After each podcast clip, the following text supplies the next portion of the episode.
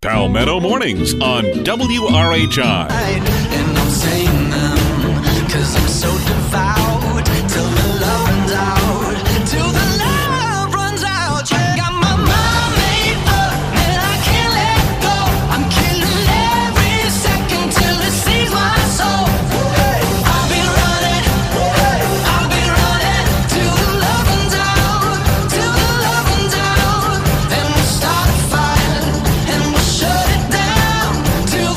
42 on this Friday edition of Palmetto Mornings, 51 degrees right here on WRHI FM 100.1, your home for news talk and sports. I'm Lucas McFadden. And I'm Ashley Lang. We'd love to welcome in our listeners on the original AM 1340. Those listening on the free WRHI app, download that app today and you can take us on the go. And if you're watching us on Comporium Cable Channel 103, as well as Facebook Live, good morning to you there as well. Our friends from NAMI Piedmont Tri County are joining us. We've got the great and powerful executive director, Robert White. You know, we're big fans of you in this room, Robert. pay- me and I'll Ashley pay you later for that. Oh, my goodness. And you've brought a friend. We love when our guests that are regulars bring a friend. And you've brought a friend because this is a, a big time for NAMI Piedmont Tri County and Lancaster County. And good morning to you both. Yes, thank good you, thank you. Good morning, Ashley. Good morning, Lucas. morning. It's great to be here, and we're here for to share some exciting news. And I brought along one of my buddies, one of my pals, and that's Miss Jennifer Laughlin. She is our outreach coordinator for Lancaster and Chester counties. She's relatively new to the organization as as an employee, but my gracious, I think she's been here forever. you see the gray hairs, they, because she's making me work so hard. But it's great things that that she's doing. So I want to introduce uh, to your radio audience and your television audience, Miss Jennifer Laughlin. Jennifer, right. take Yeah. over. Welcome to- that, was a, that was great. I'm going to bring Robert ar- ar- around. Yeah. We need All to be introduced. Actually, Robert, we struggle sometimes on introductions. that and we both good. stumble. We just need to have you come here and do Our it. office is around the corner. Just yeah.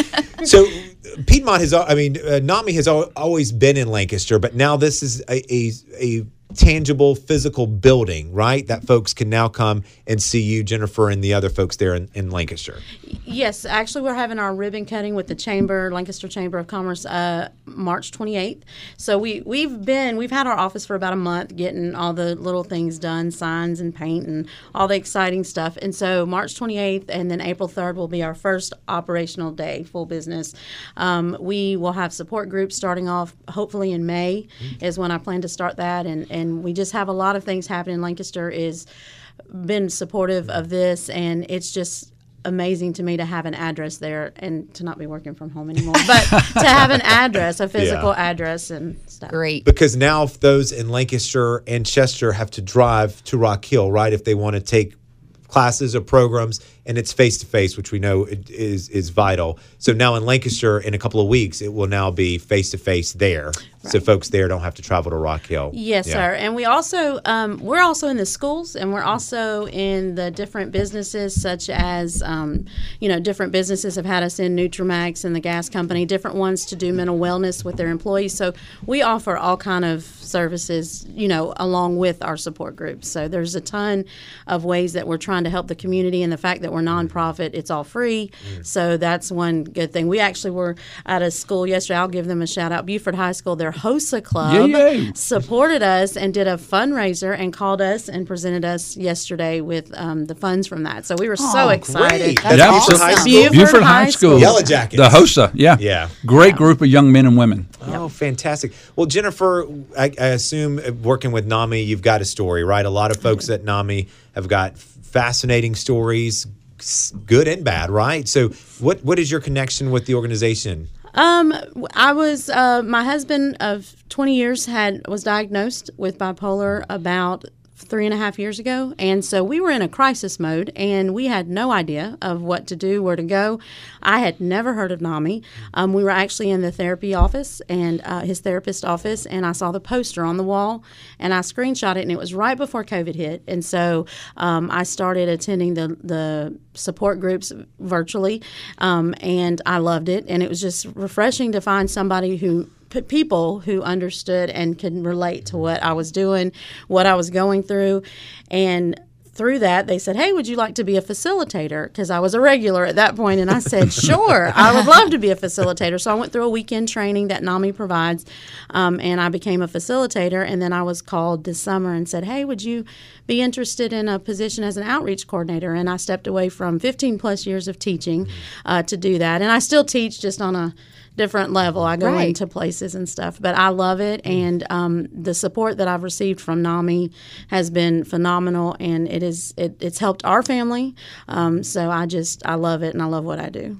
And it's it's hard sometimes when you're walking through a storm. You feel like you're the only one Right. that that storm is impacting. So to know that there's other people who are going through what you're going through. I mean, you have friends and family, but it, unless you've walked through something like that, you really don't understand what you're feeling. So to meet somebody who has those feelings and and knows, I can only imagine is is huge. Well, there's such a stigma on mental Right. illness and mental conditions in any you know in any form. Um, when we talk about the bipolar and we talk about the schizophrenia and we talk about the big ones that are very important, but a lot of times, especially since um, COVID, we forget depression and we forget anxiety and the ones that people deal with on a daily basis um, that people don't want to talk about. I know growing up, um, we didn't talk about it in our home. You know, we, we you know I had I had family you know that was in the mental hospital and we were just told they were on vacation. You know, we we we didn't know. You know, and you Yeah, just no, don't talk about it. We're you laughing know? because everyone did that. Even uh, movies would say that, Yes. right? Hollywood's version of they just are at a spa or at a or at a at and a you're like, vacation. vacation. And so now, you know, you start getting into this Yeah. and you have people you're talking to in your family. You know, well, Aunt so and so deals with, and I was like, I had no idea. And it's just because we don't talk about Uh, yeah. it, you know. So Well, Robert, we have made strides in that, right? So that is a testament, I think, to NAMI Piedmont Tri County, which Jennifer um, hinted at it. it. People think it's such a national organization; they don't realize that there are local chapters or organizations like ours right here in, in our backyard. Mental illness has been around forever, right? So this is Yes. nothing that was poof just came out of the sky. Absolutely. How do you still walk that fine line, but just not labeling everything a mental illness because then it becomes a crutch, right? Like well, you can't talk to them because they've got a mental illness. You can't do this because they've got a mental illness because everything we're trying to expose, right, and Right. make it common, you're going to tear right back down in the Right. same breath. So how do you walk that line? What do you all do? It's a great question, uh, Lucas. Part of that is community. You've got to have community. On it doesn't matter mental mental illness or a mental health condition. It's it's a medical condition, and it has to be treated as such. And part of that is having a good community that truly understands. You got to get behind that stigma. We've all talked about let's don't talk about that mental illness, uh, but we need to talk about that. We need to say, hey, it's okay not to be okay. There's you need to get that professional help out there. What we do, we are part of a national organization, NAMI National, but we are the local affiliate here in the Tri County. And as you can see with Jennifer's uh, growth that she's doing in Lancaster, just with the few six, seven months that she's been with us, we have a physical location where the, the uh, peer support groups and the training classes so we can build that community surrounding those that are struggling. M- not just the individual but more importantly is the family of that individual that loved one of that individual because they need to know how to deal with those that are struggling. Not j- it's not just about me it's about that community. So that's one of the, the, the purposes that we do. We're huge on advocacy education and support.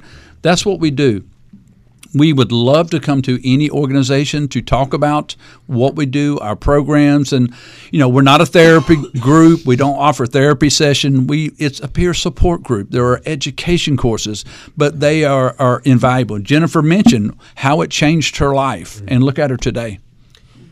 Well, you both have beautiful stories. And Jennifer, yeah, your story, you went from just attending mm-hmm. to then leading, mm-hmm. right? And now you're heading up the Lancaster office here in the Tri County. It's a beautiful story. And, you know, if you share more of those kind of stories, it does not make it so taboo, right? Absolutely. I mean, it- Also, you know, I say it a lot at every everything every time that I'm asked to present somewhere.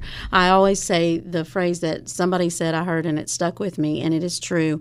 And so, my reason for taking this uh, position, you know, when I interviewed with Robert in, in, in July, um, mental illness is not a casserole dish illness, and that stuck with me because when we went through our crisis, if my husband would have gotten in a car wreck we would have had a GoFundMe set up. We would have had a meal train set up.